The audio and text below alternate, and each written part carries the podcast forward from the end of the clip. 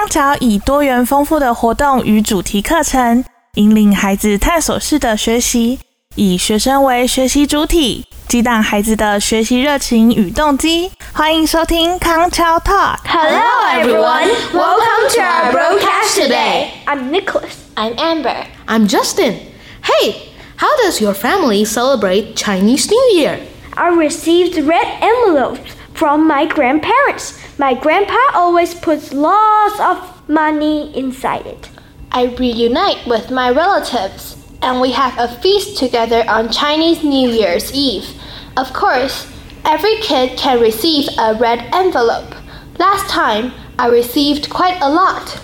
Wow, that sounds so amazing! I really enjoy the reunion dinner with my cousins, although I often see them.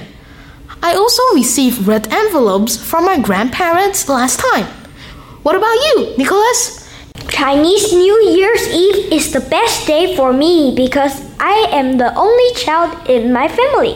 It is the time when I can play with other kids. What did you guys do with the money you received? I deposited the money into the bank. My mom made a bank account when I was young. I hope I can use that money to buy something I desire in the future. Me too. I am always asked by my parents to deposit the lucky money into the bank. But I have no idea what to use the money for so far.